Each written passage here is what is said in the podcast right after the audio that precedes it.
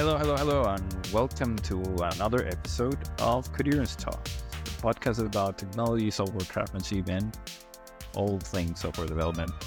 Um, I'm Jose, um, JR, JR Huerta on Twitter, well, X, The formerly on the network as uh, Twitter, no, formerly as Twitter network. Um, I didn't even know.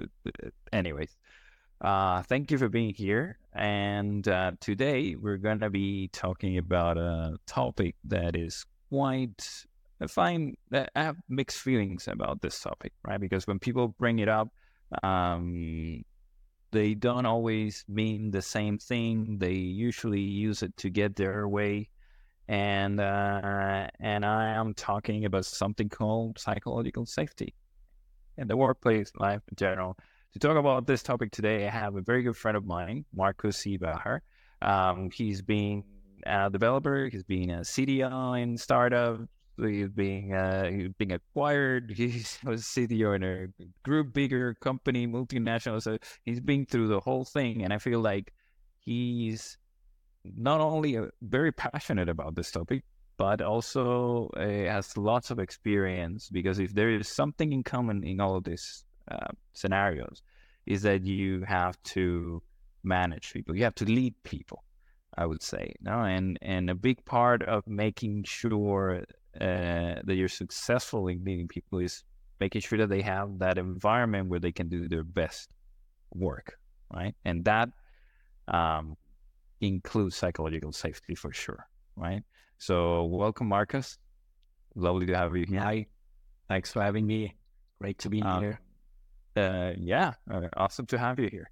So, as I was saying initially, no, psychological safety is, is a term that is thrown around a lot.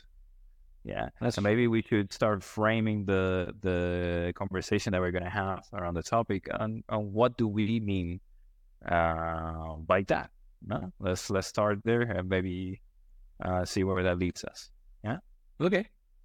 So Sounds how do you good. define psychological safety or you know what's on your um that's a that's a great thing. So i have as i've prepared for the topic i have like one or two different definitions.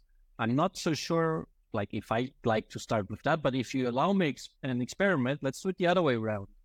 Okay. like why why don't you tell me what's what's psycho- psychological safety? Um i think that it has to do with fear or pressure, like being a, in an environment where you feel basically safe, you don't feel threatened, no, and your reactions are not conditioned by that, uh, which is not always the case. A lot of the times we we are subject to pressure and we have fears and all these things. We may not communicate them. We may not even know where some of these things are coming from. Some are self-imposed, or some may be, you know, someone else may be creating that environment for you. And I, I think, for instance, leaders in this case have a have a very um, important role to play. You know, when it comes to that. True. But that's what I would what I would say. You know, for me, it's about creating that environment where your reaction is not uh, completely conditioned by by fear or by this type of pressure. What do you what do you think? Am I close? Yeah, that, that's very good. And I felt like um, I wanted to try this experiment, and, and thanks for doing it, because it actually shows the psychological safety we have in, in this room together. Like, you know, like we're not like I I was hopefully not fearing you with your question. I was just challenging you to like, you know, give me your idea.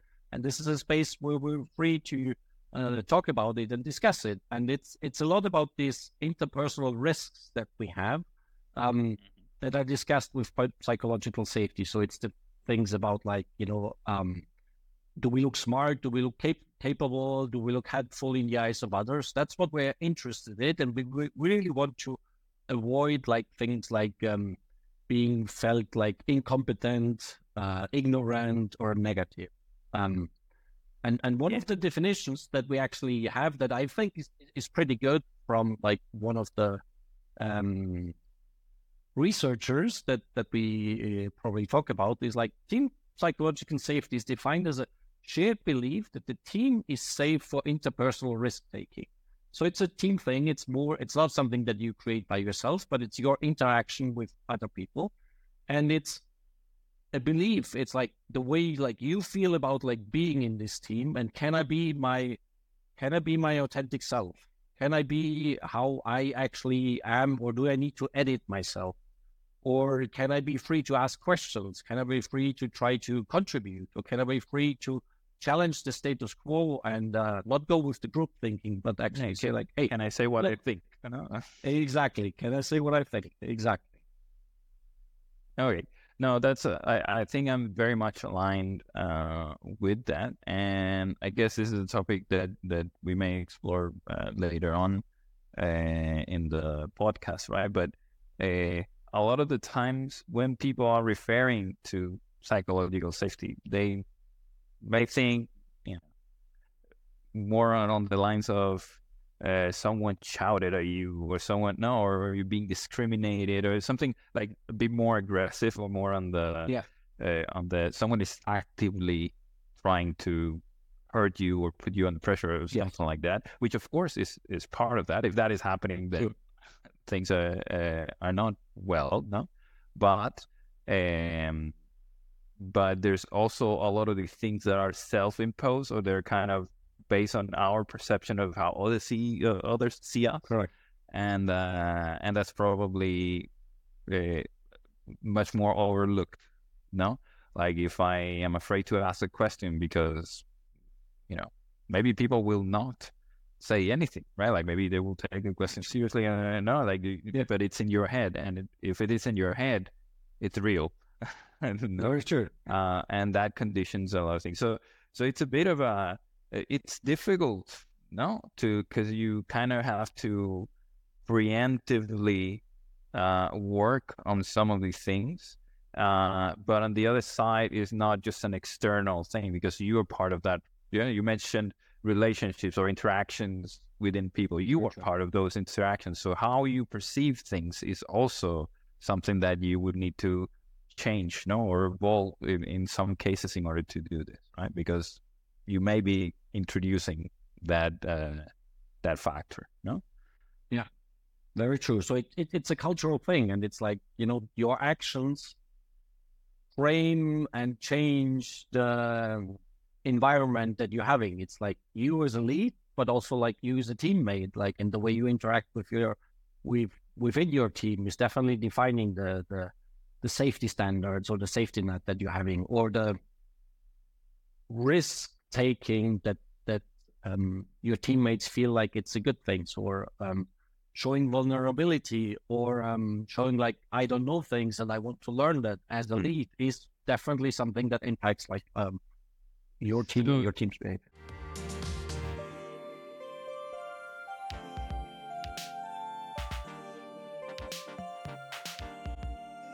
so we are aligned kind of on what we're talking about when we're talking about psychological safety, etc. Of course, you know, right. you and I were both um, in the technology industry, no, or the technology service, or yes. IT, whatever you want to call this, no. And uh, I would say that we are not well known enough for our interpersonal skills. Let's put it like that. No, to to put it mildly. Uh, so in in your experience, like when was it that you kind of started getting interested in this topic, right? Like you you've been through a lot of things, right? Lots yeah. of different contexts, etc. But is there a point where you said, okay, so maybe maybe I should work on this, or maybe you know the the place where I am is not. Do you have yeah. any any thoughts on that?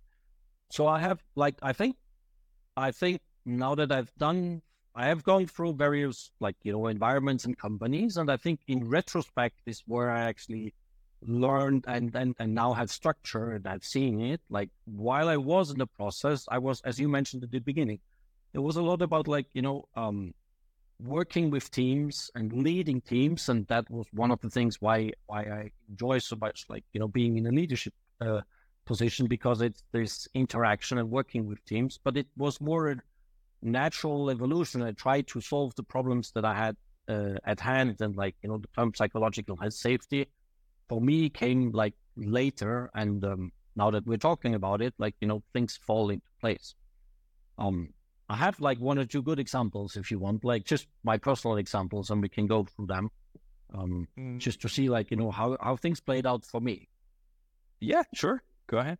I also have some some other stories as well, like because I think this is this is something that touches everyone, right? Like it's yeah, not just uh, yeah, exactly. So it's everyday life is is also yeah. about it.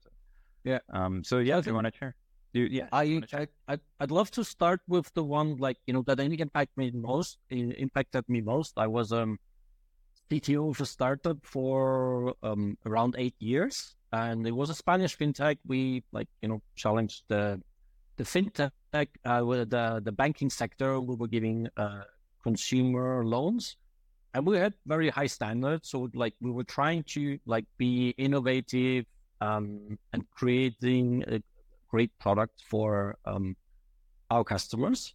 Um, I was CTO there. I had a CEO who was very supportive and helpful. It was my first CTO role, so he was uh, good on the learning side and helping me grow. Um, but he also had a dark side. I, would say like he was the one like you know when he got like you know stressed and pressured, he could be pretty like you know um let's say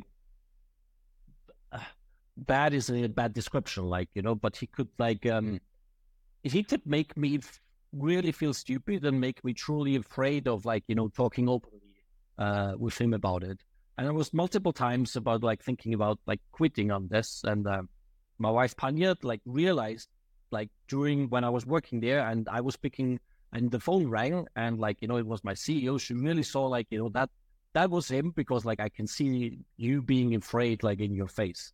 Um, but I didn't quit because I was like you know like first he was not an entirely bad person. Like he had these character traits, but and I also was the CTO, so I wanted to you know make that work for my teams. I didn't want to have them being in in, in an environment full of fear and anxiety. So um, I pushed through. We made it work. Um, more more or less, I'd say like I think it was um, a, there's a mixed bag in this, which is like you know we we sold the company successfully. I think for my teams, I managed to have like a relatively safe place, and we had some good innovation. Yet um, it took me around a year after we sold the company and I didn't have any business relationship with my boss anymore to not be afraid anymore when he called uh, me actually. So that was really something that was in my book. Kind of like a, a, a reaction, right? Like almost like a Pavlovian kind of. Yeah, exactly. I still the. Oh shit! I was like this. It was like, and, and that this took like really a lot of time.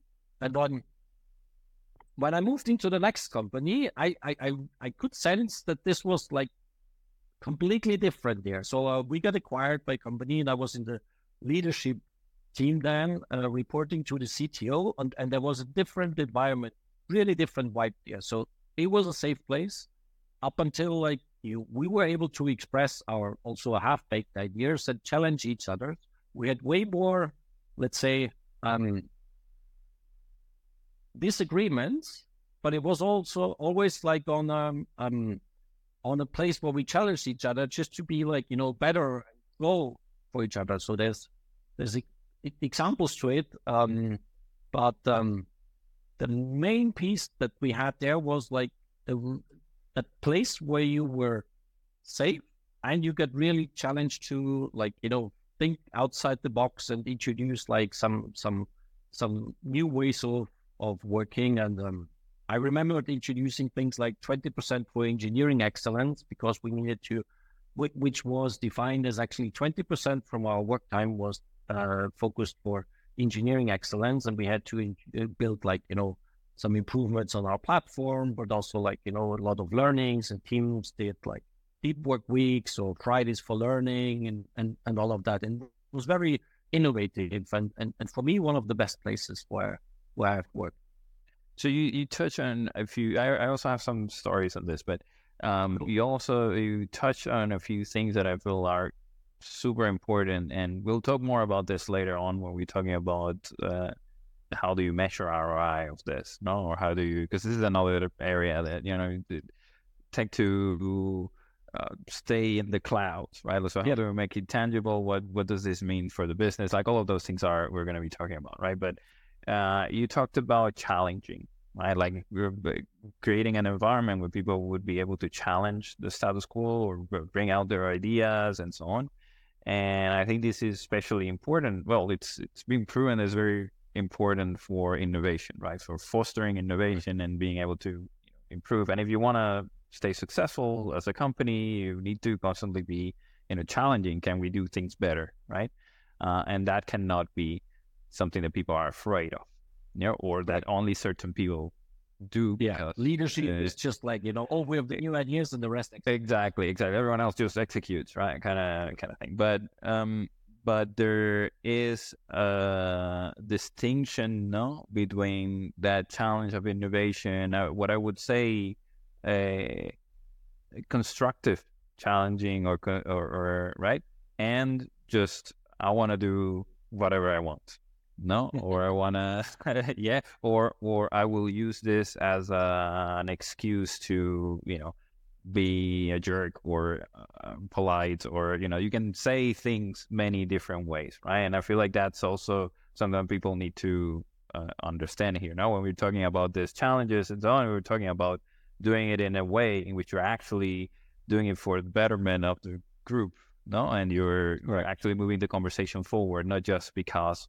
I don't like it, and yeah, that's it, right? And uh, you're not able to to convey or to have that conversation. So I I feel like it is about having the conversation, not just about res- respecting all people. Of course, respect is part of that, but uh, just because we disagree, no, and we are in a safe environment, that doesn't mean that you know I have to do what you're saying, no. But that environment is there so that we can have the conversation, right? That's and I think that's that's the important uh, that's well, that's one of the important uh, aspects uh, of that. And I had a similar situation uh, w- back, you know, like 15 years ago, something along those lines. I was developing for this company, and the the MD was a guy that would just sometimes just start shouting and this kind of thing. And I remember in particular, my brother was getting married, and I had a, a, a trip booked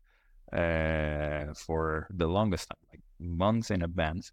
But he only found out, uh, you know, a few days before I before I went, and he started, you know, making a whole uh, deal out of it. And I was like, ah, oh, how is this possible? Blah blah. Awful uh, like and questioning their commitment and like all these things. I, there was a to to be fair, there was a release uh, coming up, etc. But I had everything in place. He just wanted me to be there. I don't know somehow, right? Okay. Um, and this is one of those things where you feel like, okay, uh, am I in the right place? No. So this so some of the cues. No, that that uh, listen. I've been busting my ass trying to get this done. No, and this is the treatment. Now that that yeah. and by the way he didn't say any of those things to me. Yeah?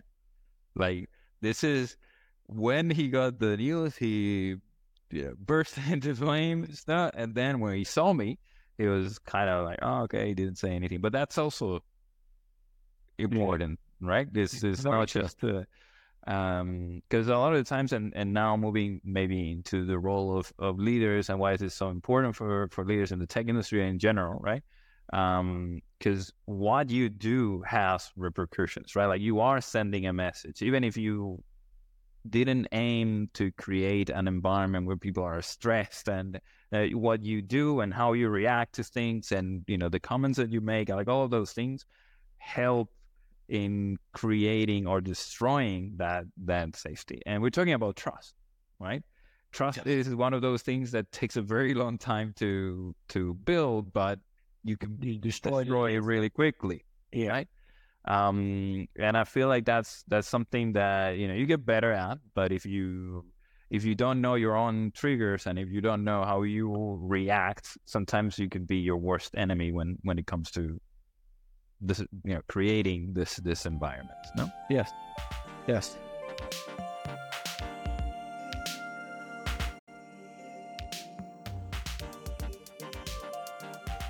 You also mentioned um, no, talking about the relationship with innovation and performance because performance is also very linked to to this no? You mentioned some studies um, uh, before. So yeah, that's true. Um, let's let's just like as you just highlight performance. I think, and and as we're talking like our, our different views and what's happening, I think like the one thing that I'm I have perceived most of the time also like where, where psychological safety was perceived like incorrectly was Mm-hmm. as you mentioned like you know I'm I'm free to do like you know to be a jerk. Um, I I very often heard like that people say like, well, psychological safety that means it's okay to do errors and everybody like you know doesn't have like a high standard and like okay we're a safe place so nobody can complain if people are like you know fucking things up. Well, that's definitely Not exactly it. no, this is this is important because yeah, you're saying, for instance, now it's a, a you, you use a uh, a turn of phrase, something along the lines of you know being yourself, right? Like being able to be yourself at work and all these things.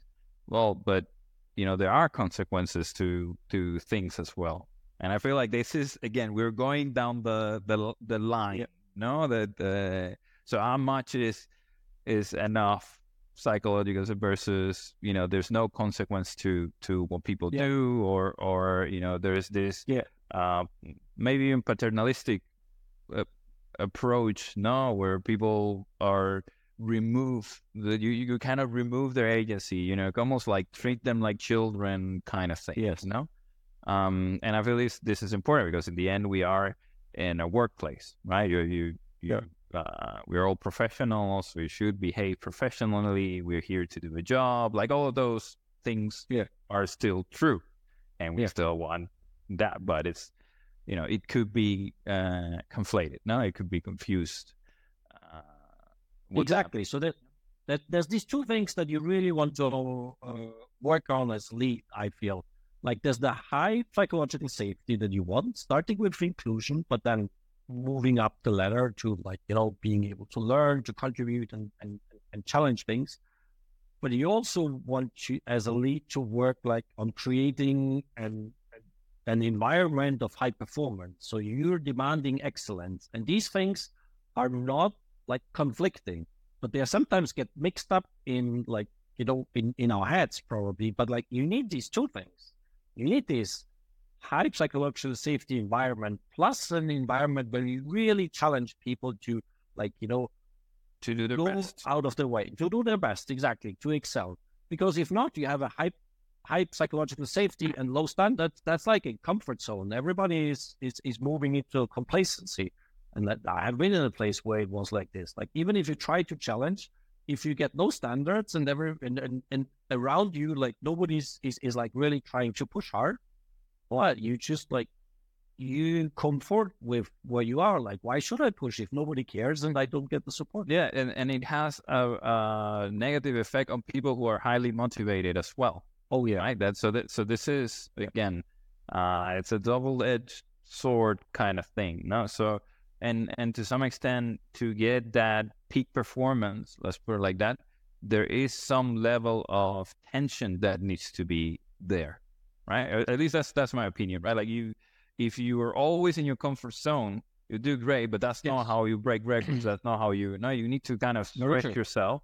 And there is this idea of the you know how how do you introduce that tension again in a safe et cetera et cetera no uh, through goals and and this kind of thing like you know, KPIs or or uh, OKRs or whatever it is that you're using in your organization and your team no um but it is about challenging people to go a bit beyond Yes. what what they think they can already achieve no be without going too far away. It's kind of like this Goldilocks zone. No, like it's it's the challenge that is not so far away. Exactly. It's like ah completely unmotivating, but it's also not so close that you're like ah I'm gonna hit this no problems because then Yeah, th- there's that complete relaxation. So so you, you need a high bar for, for high results that's very true. Exactly, exactly. No, and that bar again, it can be moving, no, uh, but you need to establish what that is, and that is part of you know. Ha- I would say clear ground rules or clear clarity, no, is part of that cycle. If people need to Yes. be guessing uh, how they should be behaving, treating you, etc., what it is that is important, etc., then Yeah. then you may not be creating that environment that you're looking Yeah. to create, no. Yeah. And you can still do that without using fear to get what you want. So that that there's still this this part that exists, like a high bar and high safety for your teams. Right. What what about the um this uh, self-imposed fears? Of, uh, you know what I mean? Like, okay, so we've talked about things that you can do as a leader to either introduce that kind of challenge or you know still move things forward within an environment of psychological safety and and you know where people can do their best job. Uh, what about the things that people themselves uh, introduce? Like I'll I'll give you examples. No, people who are, are very committed to the job, um, and they start you know doing extra hours. Nobody's asking them. In fact, if you go to them and you say, "Hey, don't stay, don't you know, just go home, rest, you know, be with your family, etc., etc., right? Uh, but they're still very much they want it to go well. They they very uh, proud of their work, etc., and they would still put the time in. And then eventually, if you don't manage that, they can uh, they could end up burning out. Or yeah, yeah. You, you you you can't um you can't really force it either, right? Because it's it's on them. So, what are your thoughts on on that?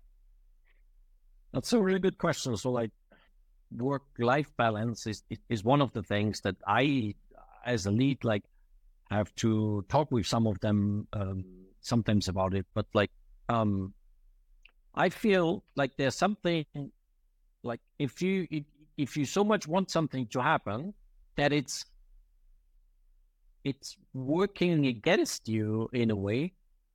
So you're pushing the bar so hard that like in the end you get actually sick out of it. Is somewhere where we're at the at, at the point where like there mu- there must be something more than like you know just wanting to uh make the work well. Because like what is it if if the work doesn't go well? Like you know we, we've all been in a place where like you know we, we wanted to hit deadlines and we have like pushed uh very hard to get there. But there's also the part like you know what is it what makes it safe for you what makes it like healthy for you? Like and and, and this balance if you get out of this balance, you might get again into like, you know, okay, what's actually the fears that you have be, uh, behind you? Do you feel like not good enough, or is there something um, that we can discuss? Like, I, I sound like a therapist right now, but like, you know, I feel like it's this um, interaction that might be missing um, um for the for your team member that he doesn't actually feel safe about like saying, "Hey, I'm I probably don't deliver this on time," or like you know, I need help, or like you know, can we do that differently? No, I I agree. I I think you can always you know try to have that conversation before when you see that is happening. You need to have that conversation quickly, yeah. right? Like you don't want that to again become something that that can be addressed, no, because um the end, you know, everyone gets gets hurt with that. No, but yes, um, but to some extent, is is about okay. So why do you feel you need to do this? Uh, eh, are you really hiding a problem? Maybe there's something yeah. else that needs to be addressed that we are not seeing because you're doing that extra.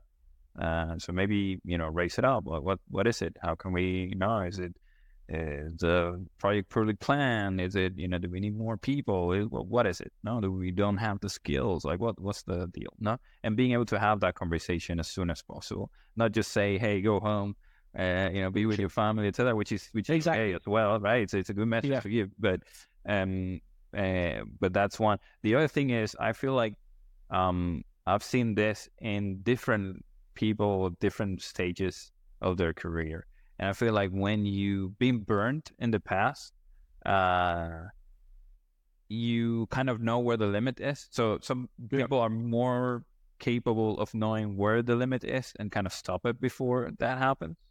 Uh, at least that's my sensation. That when you're true. just starting, no, when you're starting, it's like ah, you know, uh, I'll be coding until two in the morning, and then the next day is like I feel terrible. No, but uh, well, it's not a sustainable pace. No, like if you've gone through that, yeah. maybe you are uh, better equipped, no, to understand where your limits are because it's very, very personal uh, balance that that we're talking about here as well. Now everyone's limit is is different, no? and yeah. Um, and then are character traits also like you know some some people are like you know really wanting to finish something and then then focus their willpower then they collapse after that and, and, and you get sick but they really want to finish something and and there's there's others that are like maybe feeling a bit more balanced, which I, I don't mean that as a qualification, like, um, mm. but um, but it's it, I think it's a good to have a conversation about like you know the long term effects and how you can plan for that. Like I think it's it's yeah. very important to zoom out from your daily problem and think of like you know how, how can you improve like um your long term um like you know growth as an engineer before you were talking about kind of stages no of of uh, safety of psychological safety yeah? Uh, you mentioned inclusion you mentioned like can, can you elaborate a little bit more on that uh, on that model yes. yes. So um there there's a book from timothy clark who's mentioning we have four stages of psychological safety. Um and he argues that there's always the same path that you need to go from like you know feeling included to actually getting to a point where you innovate so you have four different stages that happens for teams and they progress through this as they in- in- intentionally create like cultures of improved psychological safety. So the first one we're talking about like is the is inclusion safety this is really the question about like can i be my authentic self on the team can I be, can I express myself as I am and I'm valued as this individual? Or are there barriers and, and people hide between, you know, titles and statuses, for example, in positions of authority? Um, do people compare and compete instead of collaborate? Or are differences actually celebrated and um, do we as a team have like connecting uh, rituals? as an example, like there's we all have been new to Teams, um, and that gives like if you're hired, it gives you actually an official membership uh, status, but you still need the team socio-cultural socio-cultural acceptance to gain inclusion safety. So they need to know your name, they need to enjoy working with you, and like you know, you need to go out for lunches, dinners, or beers, or whatever you do in order to like you know create this environment of yeah, so just aligned being accepted, not a kind of very true. Have, have that um, yeah, have that feeling, no belonging, no, or, or being that's what the uh, exactly. Yeah, and that's that's definitely the the basis. So like, well, if if that's what you need in a team to actually get them to the part where you can start thinking of like, okay, can I grow and how can I grow in this team without without the fear of failure? So um, learner safety, which is the second stage on this, um, satisfies our basic need to grow. Um, it allows us to feel safe as we engage with, like, you know, uh, trying out things, sharing that we don't know stuff, um, learning, asking questions, and making errors without um, being ridiculed or laughed. So, um, I like in a team when when we have, as an example, when we have learner safety, I personally would feel safe to say that, like, you know, during my leadership um, roles, I have lost some of my programming skills and I would like enjoy, like, you know, learning some of this again. Whereas if I don't have it, I like, you know, I would not share any of this because, like, the, that I could feel like, you know, as a mistake or that I can be seen as a weakness. No, it's it, it, it's a weakness. definitely a weakness, and it's a vulnerability. No, it, it can be seen with my... exactly. It, Exactly, exactly. Yeah. So this idea of, of vulnerability uh, is something that's quite uh, quite important in, in that sense. No, and and you touch so so you're talking about inclusion, safety. You're talking about uh, learner safety. I think you you called it. Um, are there any others? Because I, I would like to I would like us to dig into those to see you know what are some of the um, yeah ex- experiences tips tricks like what what is it that you can do as as a leader as well to be able to you know introduce right. those things because i think like that will help a lot but are there any other uh, Okay. areas in that journey that you, that you Okay. The next one is that contributor safety, where you actually feel to contribute and feel that you use all the skills that you have um, in your team to actually contribute and change something and be part of, um, like, you know, the big organization or the execution that you're doing. The last one is challenger safety, where you actually cross the barrier of innovation, like where you as a team then start thinking of like, okay, what is it? How can we do things better? And like it actually touches your nat- natural desire to make things better. And um, that's then the fourth and final stage of uh, the four stages of psychological safety that you can have. Okay, so so let's go back then to the first one, right? So what what is it that I could be doing now? Let's say I'm a, a new technical lead, right? Like I just joined a company and a technical lead position, or I've been promoted, and I might not know my team or the the people that are going to be working with, or even Yeah. you know, you you go into management, so now you're you know part of some sort of management group that you may Yeah. not necessarily be um, in Yeah. with normally. No. Yeah. Um. Yeah. So what what, what are some ideas that you, What people the try to implement? I think that's the thing. Like in the beginning, you mentioned like we're in the software engineering space, and sometimes we're like not that great in these um, social skills. Well, that's basically the thing that you need to work on here because it's like about like treating humans as humans. It's it's it's that easy thing about like you know, um, actually trying to form your team, like you know, knowing your team members, knowing the differences that you have, like knowing their birthdays. It's like it, you're not their father and you don't need to buy presents for it, but like, you know, you want to form a team. So like, you know, a team is consistent of like human beings. So you need to touch the human being around this. You need to be the one that introduces yourself and be the example that actually asks more than tells stuff. You need to listen to your team members and, and the challenges that you have. So it's you as a leader who have like a big responsibility on creating this environment where everybody is able to listen to each other and then you use the different um, unique individuals that you have on the team to actually form the unique team that you have a lot of u- uniqueness that i have here but i think it's the individuality that you need to have No, it's it's it's good, and and it also uh, points to another area because you mentioned before, like you may be hired in the company, but that does not mean that you are part of the team Yeah. yet. No, or that you you know, there's this concept of the rite of passage, kind of.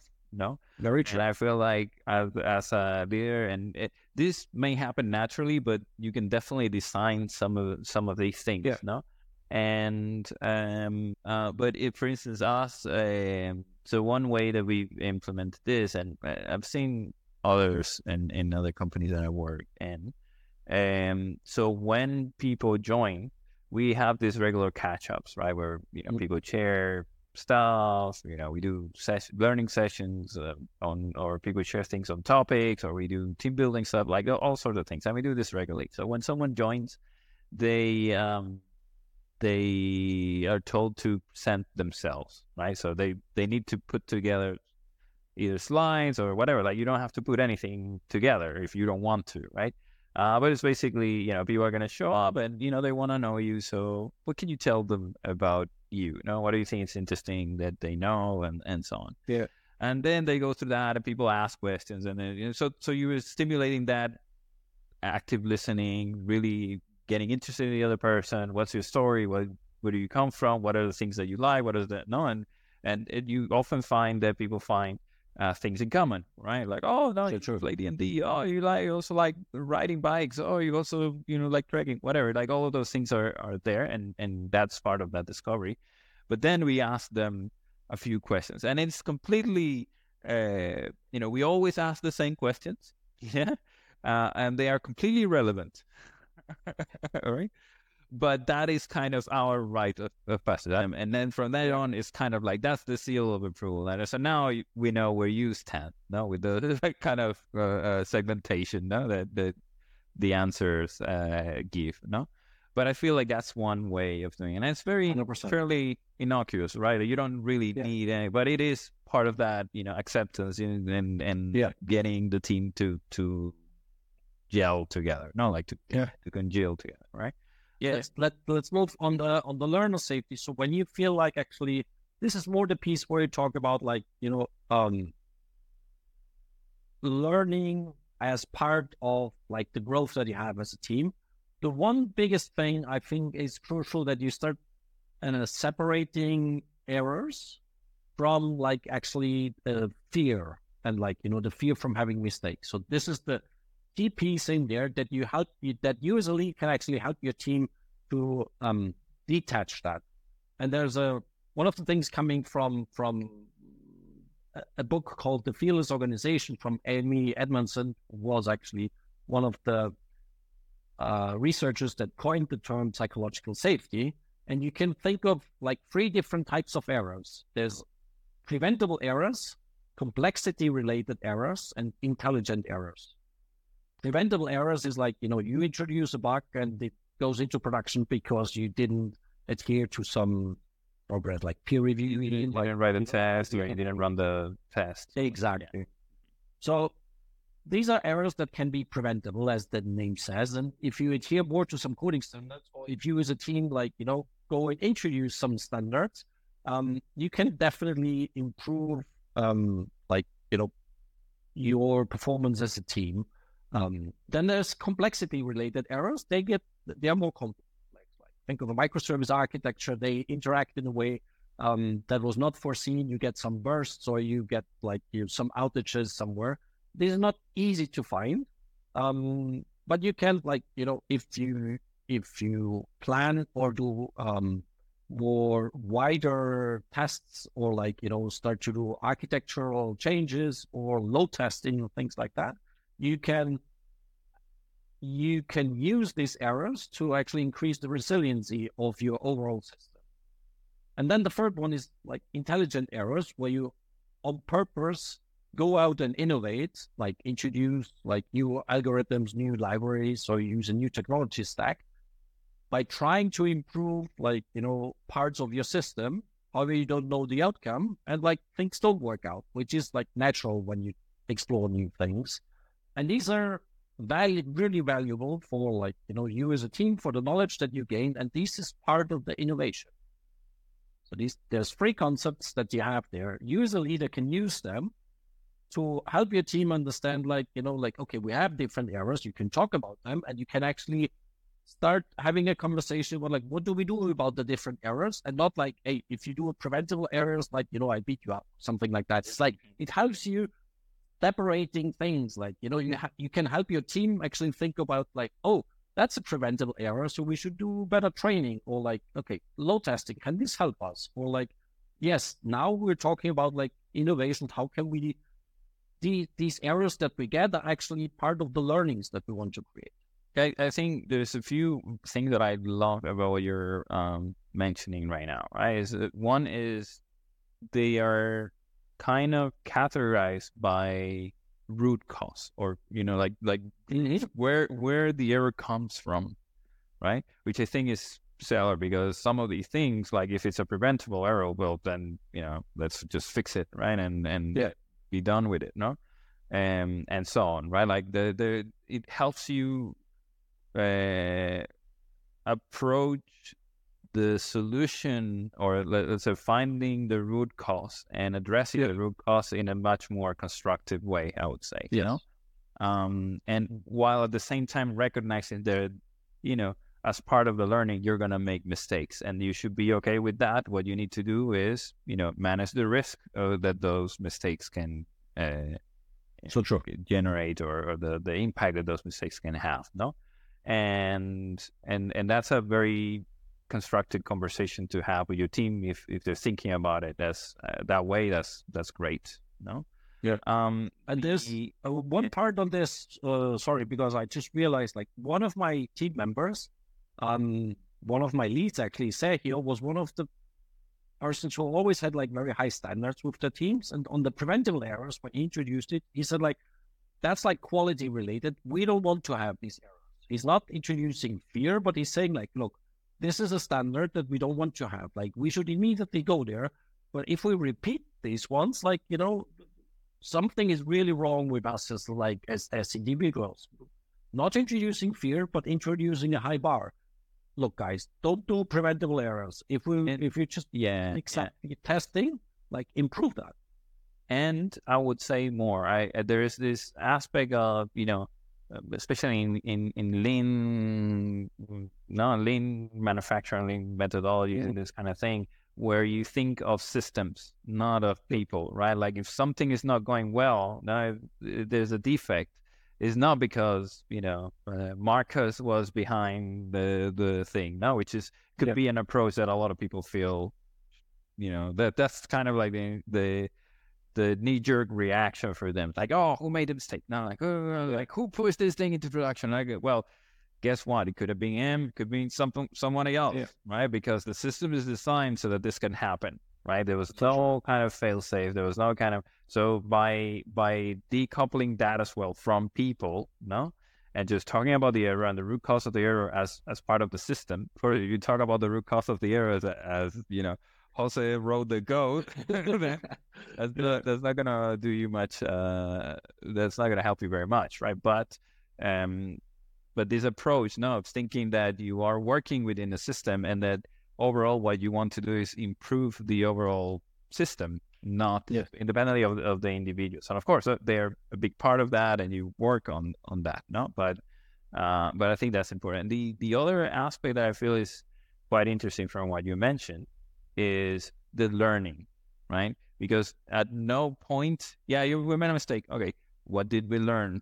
and no, and I feel like this kind of forces you to think of, you know, why this happened, what is the root cause, Yeah. what is the, and and have that in place, um, to to kind of have that. I, I think the the biggest error, no, is is not learning from them. No, it's, it's kind of like not looking at what happened. Yeah, and if you uh, if you have that learning going on, right? If you're able to understand why it happened and and get something from that and put it back into the system in order to improve it, uh, you're basically making it better, right? Like then it becomes a happy little accident. Oh, look at that! We didn't know about this, but now we now we know, so we can fix it, right? uh, kind of kind of approach, right? Uh, wherever you don't, then this if there's no learning happening, then it's not going to improve, right? Yeah. And, and, and that actually blends into the next level because obviously these stages are on top of each other but like there's there's like gray zones and they interact between each other which actually goes into the contribution that you do then like you know okay so we've learned about it like what are the things that we do actually with the skills that we have to actually improve um and our systems the resiliency of our systems and and how how how do what do we do to actually create now value as a team um in order to fix, in this case, like the, the errors and the problems that we have. Yeah. So so then moving on then to the contributor safety uh, Yeah. kind of thing. So what what yeah what, do you think can be done there? So what what you what we'd like to have, uh, just to um, focus on that uh, quickly for the audience, is like we want to have our team to use their skills and the ability to partic- participate in the value creation process. So you work with passion and autonomy, and you want to solve problems and not just tasks, and you want to, like you know, have the space to do things your way. En- engage Yeah. with your work meaningfully, no? Like really, Exactly. really, con- really Exactly. contribute. Like this is what we mean. Like of course, if you're doing a task, yes, you're contributing, right? Like Exactly. You're but you're not really engaging or, or contributing. It's not you're not taking ownership for for that thing Yes, that much. Exactly. So what can you do as a lead to actually help with that? Well, um, I think it's helpful to think of accountability on different levels. Um, introduced by by um, Timothy Clark, which is one of the um, uh, one of the author.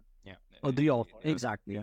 So he said, like, there's three levels of uh, accountability that you can think of. There's task level accountability, project based uh, accountability, and outcome based accountability. So, um, I guess you know, like you know, process are uh, defined by tasks, and outcomes are defined by by processes. So there is this level of uh, accountability and ownership that you can have, And you as lead can use like your coaching skills, which range from like just telling people what to do to actually asking them how they would do things, like, you know, um, touching their critical thinking.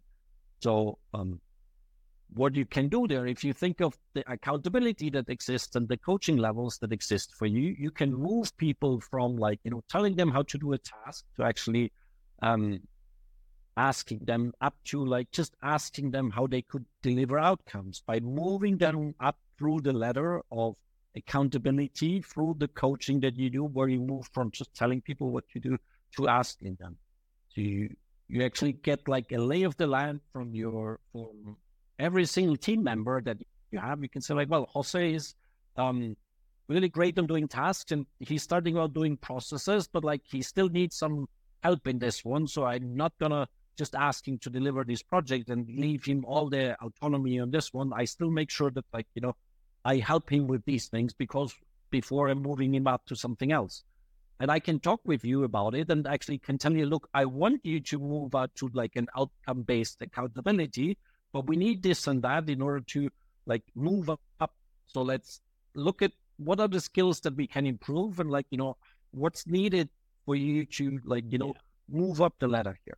Exactly. So, so this goes back again to the Goldilocks challenge uh, kind of thing as well. No, so understanding where people are in regards to their skills. So understanding, you know, what they're good at and and that kind of thing. So what they will become more than good at, because being good or bad, you know, it's like that's a spectrum. You you always start being bad. Yeah. No.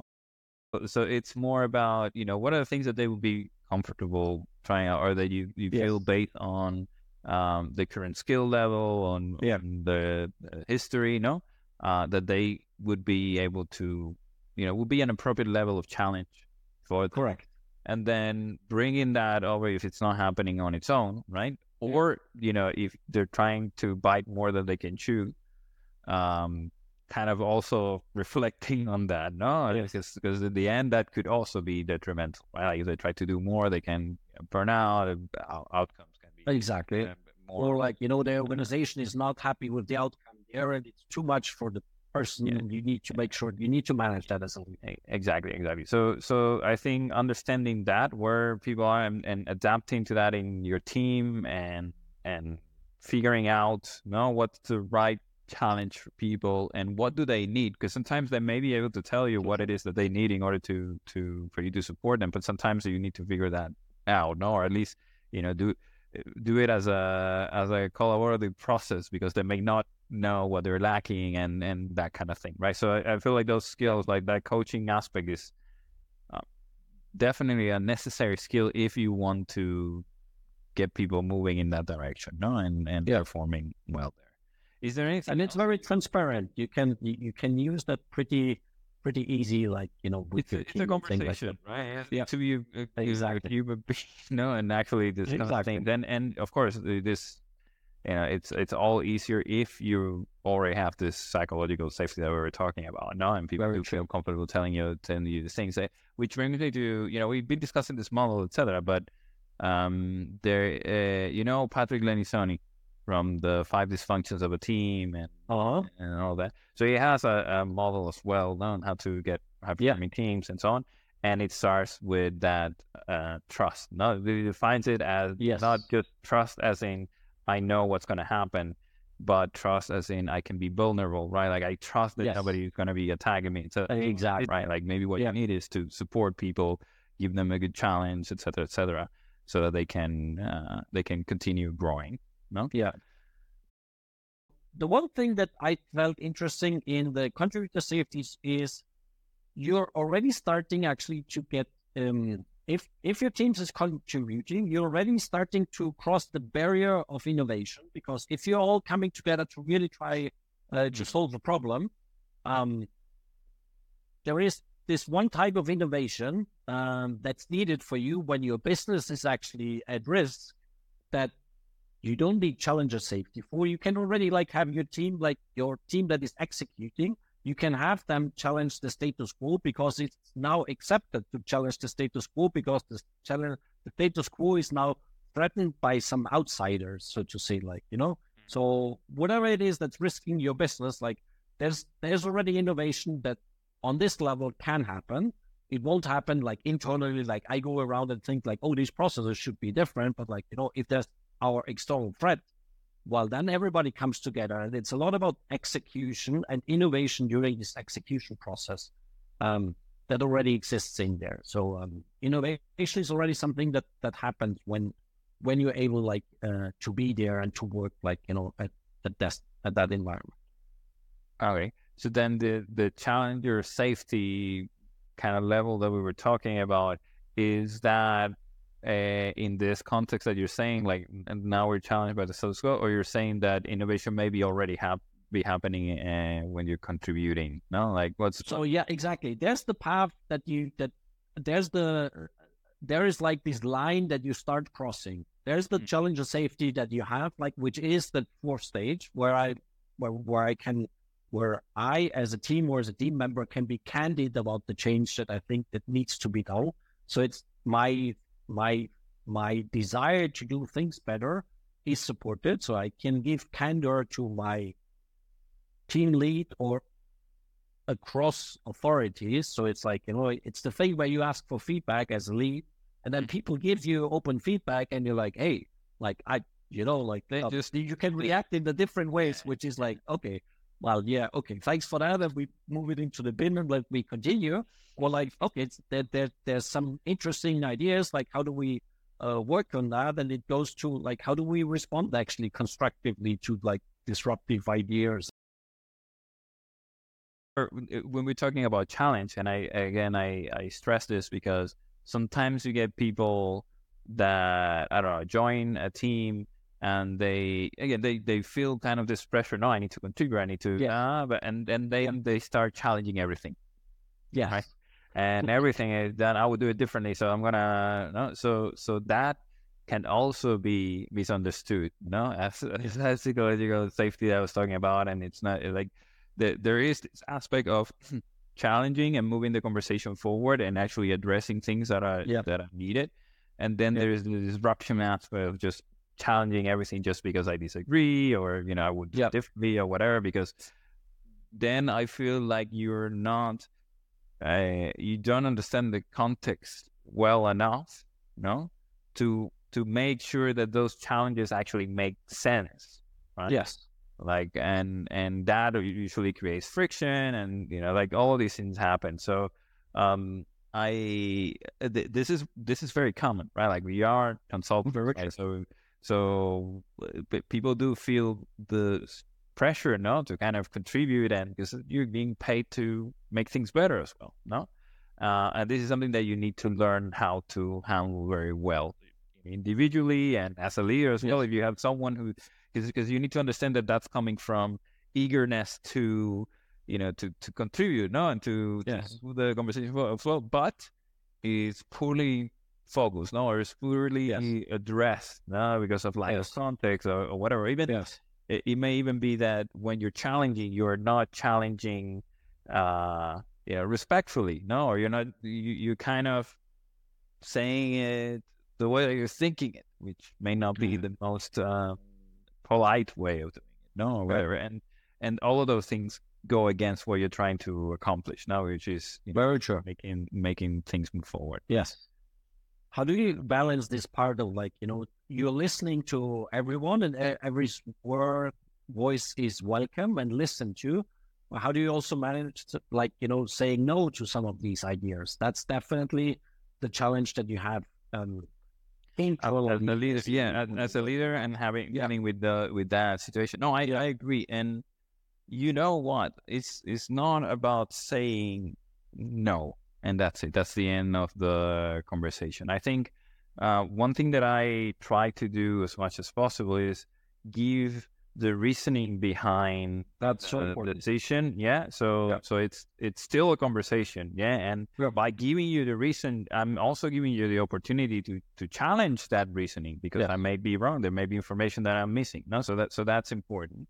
And then the other aspect that I uh, so so you're still engaging in in the conversation and so on. Yeah. The other aspect is it's not now, right? Like it's not yeah. uh, like oh we need to you know change the whole stack. okay, Yes. yes, I agree in principle with you that we need to do this, but not now, right? Because now we have this other priority, and this is what we need to focus on. And then, Yeah. and and by the way, it doesn't mean we do, we forget about it or whatever. And this, I think, is is one of those things that people do fear. No, it's like, hey, I'm telling you this. I think this should be improved, but you're not doing anything about it. So I feel like recognizing that there is the need and understand and and also uh, showing that the the consideration for the no for for what they're proposing and what's going to happen. Okay, so it's not now, but when will we re- reevaluate this idea? Uh, when are we going to have the conversation again to see if it's a better timing or not? What you know, what can we do in the meantime to avoid you know when we get to this point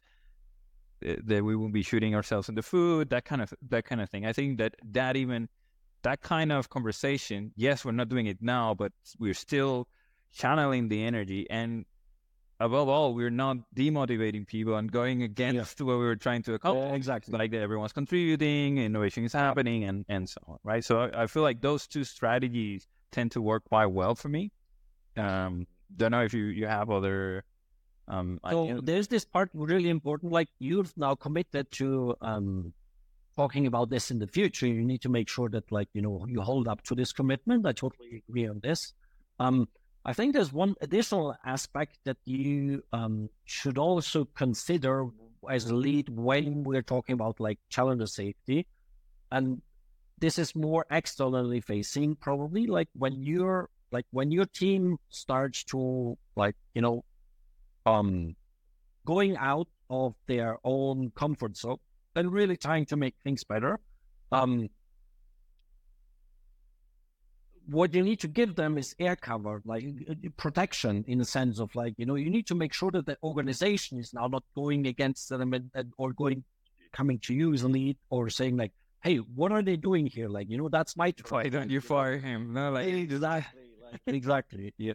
So but that's also important like you know teams need to go out um like in in, in a controlled way but in a supported way by you, you as a lead like you cannot go which which happened to me also with some with, with some of my teams which was they were really eager on trying to do something new they had innovative ideas they have built like actually a service to to do that and then um they were going to the this other team and they were just like, Well, you fuck off. This is my turf. Like, you know, you're not gonna touch anything here. So you need to make sure that like your team is, is supported in in this challenge uh, in, Mm. in this innovation innovative process. So I think that that's the second part that you need to balance as a lead. You need to see like how you not only handle that internally, but externally you really need to support that. And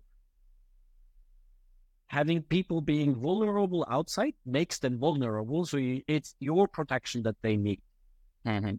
You know, uh, there's another aspect, and I use this with uh, teams when they're forming, when I when I start working with them, and all, all sorts of um, and all sorts of points, not during the lifetime Mhm. of, a, of a team, uh, which is um, an agreement. No, it's kind of like uh, this is these are the ground rules of how we want Yeah. to work together, and it touches on things like you know values, how we want to deal with conflict, and and so on and and so forth.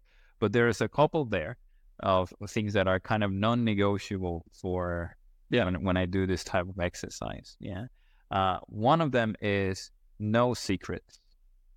Yeah, and uh, and you just touched on it right uh, on that right like i have a problem with x and instead of dealing in directly with the issue and having the conversation providing feedback whatever no i come to you to try to you know, get your help in, in solving Yeah. the problem and and there are many problems with this and from the point of view Yes. of safety or the safety that you're trying to create in the in the team it's Yeah. it's terrible right Yes, trying because awful. exactly exactly right Yeah. so you're triangulating you're you're these triads that, that are created are evil no um because then you're making the situation more complex right at first you're introducing more people and then it's each said everything is like second hand or third hand Yeah. uh, uh, no, Yes. recounts of things um but also you're removing agency from people to deal with their own problems. right? Yes. So they're transferring the responsibility to you. Maybe they don't know that they're doing that. No.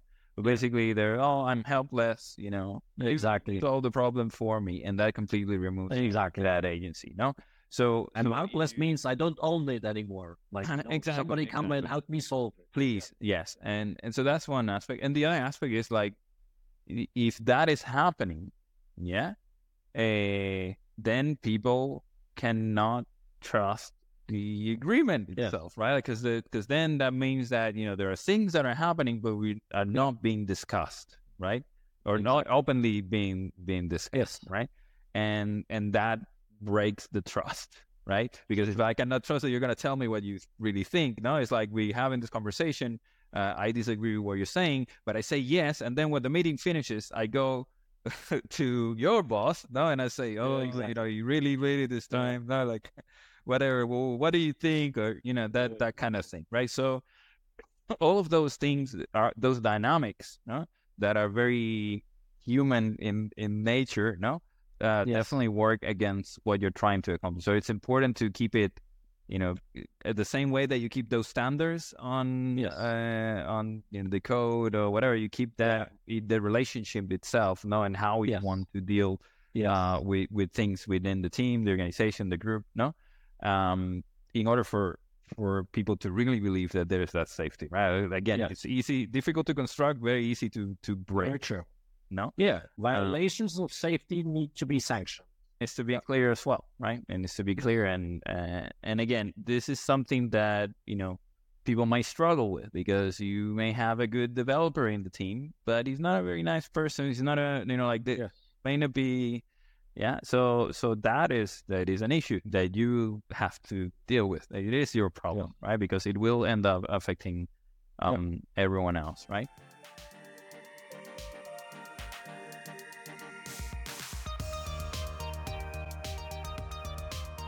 so there's one topic before we close that i would like us to talk about as well. I mentioned the beginning, like what's the ROI for all of this, right? We talked about productivity, we talked about innovation, et cetera, et cetera. But if we're um, if we're thinking as an organization, let's say a bank, right, which is not very well known for their uh, for their psychological safety, you know, at work and things like that. Um, like what are like if I want to make it tangible, right? Like if I want to build a case um either to i don't know move it internally maybe get some funding for to to train people or to do some sort of program internally or things like this um what are some of the things that you would look at in order to understand um at least try to connect it somehow to to an outcome right like we can do all of this input or, or activity there can be all of this activity but Yes. what is it that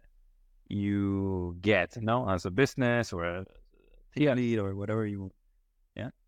So I, I think there's two things uh, to that. On the one side, you actually need to think on how you can measure psychological safety per se, because you need to be able to like. th- There's ways on measuring like where you stand, because only if you have this, you can actually show progress, and then you can relate this to the ROI that you are defining, and that needs to be business related, that like really impact on on some business cases that we're having where you can talk about like you know um uh tenure or like you know people leaving um organizations but like yeah retention rotation kind of thing so how much Yeah. does it cost me not having the employee Yes. how much does it cost me hiring Yeah. a new employee how much does Yeah. it cost me until they are as productive at least as the other employee so that can already help you put a number on some exactly so there's the, there's a this part about like you know high performing teams and like you know what's what are high performing teams and how do you get to high performing teams well you can show through um, google's aristotle project for example where they were looking into actually what are the measurements of getting high performing teams and what are they thing- and correlated the- with no? Exactly. The five from the five things that came up, like um, the the authors mentioned, like um, psychological safety was far and away the most important of the five dynamics we found for high performance teams. So if you just want to relate it to like, you know, we want to build high performance teams because that helps us to like, you know, innovate and and improve and have higher ROIs. Psychological safety is the one thing that you can invest on. If you look at the state of DevOps reports, like there's the four key metrics everybody's talking about, and not very often people are actually talking that psychological safety is essential to get actually the foundational factors working for software delivery teams. So that's in most of the um, uh, on of the on of the reports that Dora was uh, building. So I think there's a high case of like you know if you want to do anything on performance, well that's a good investment then you still need to build your case about like it. You, yeah, but yes. you cannot ignore it uh, whatsoever yeah. because it's the foundation for everything for everything yeah. else, right? And and I completely agree with this. This is actually when we do as part of our uh, let's say coaching process when we're doing technical coaching, working with teams in order to improve you know productivity, efficiency, uh, effectiveness. No, um, that is one of the things that we that we work on a lot, right?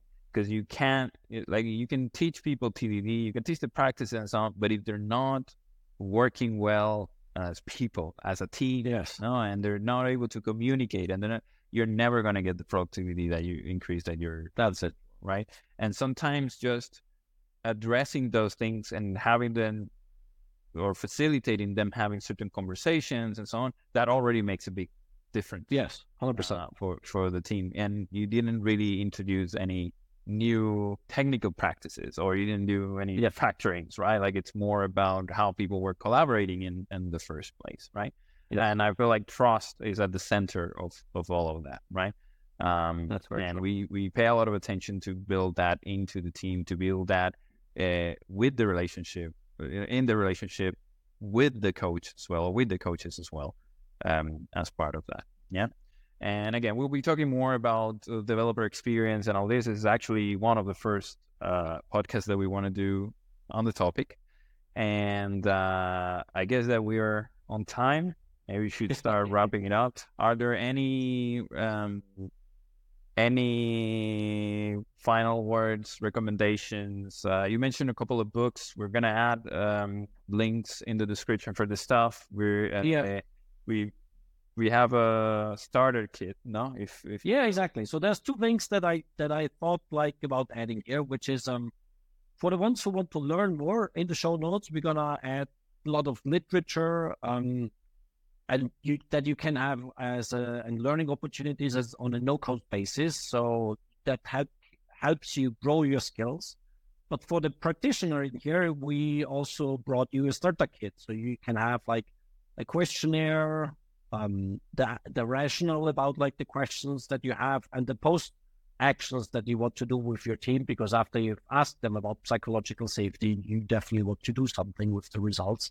Um, so you, are gonna get all of this um, for anybody who wants to like you know talk about this in more detail or wants to follow up i would love to learn from you or see if i can help in any way so reach out on linkedin um what's your um, it's M Seebacher, Markus Seebacher on LinkedIn. So just reach out to M Seebacher.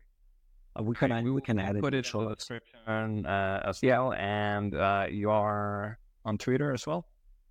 I'm not. X. I'm not on X. Not on okay. I was. I was on Twitter when it moved to being X. I, I removed that, but that's a, a for a different type of conversation. Well, Markus, it's been a pleasure. Uh, like, really, really enjoyed the conversation today. Uh, you know, I came into the topic a bit, eh, you know, this is, this could be a lot of wishy-washy kind of, oh, yeah. uh, but I, I'm actually leaving with lots of very concrete things that I can, that I can try and definitely will look into uh, moving forward.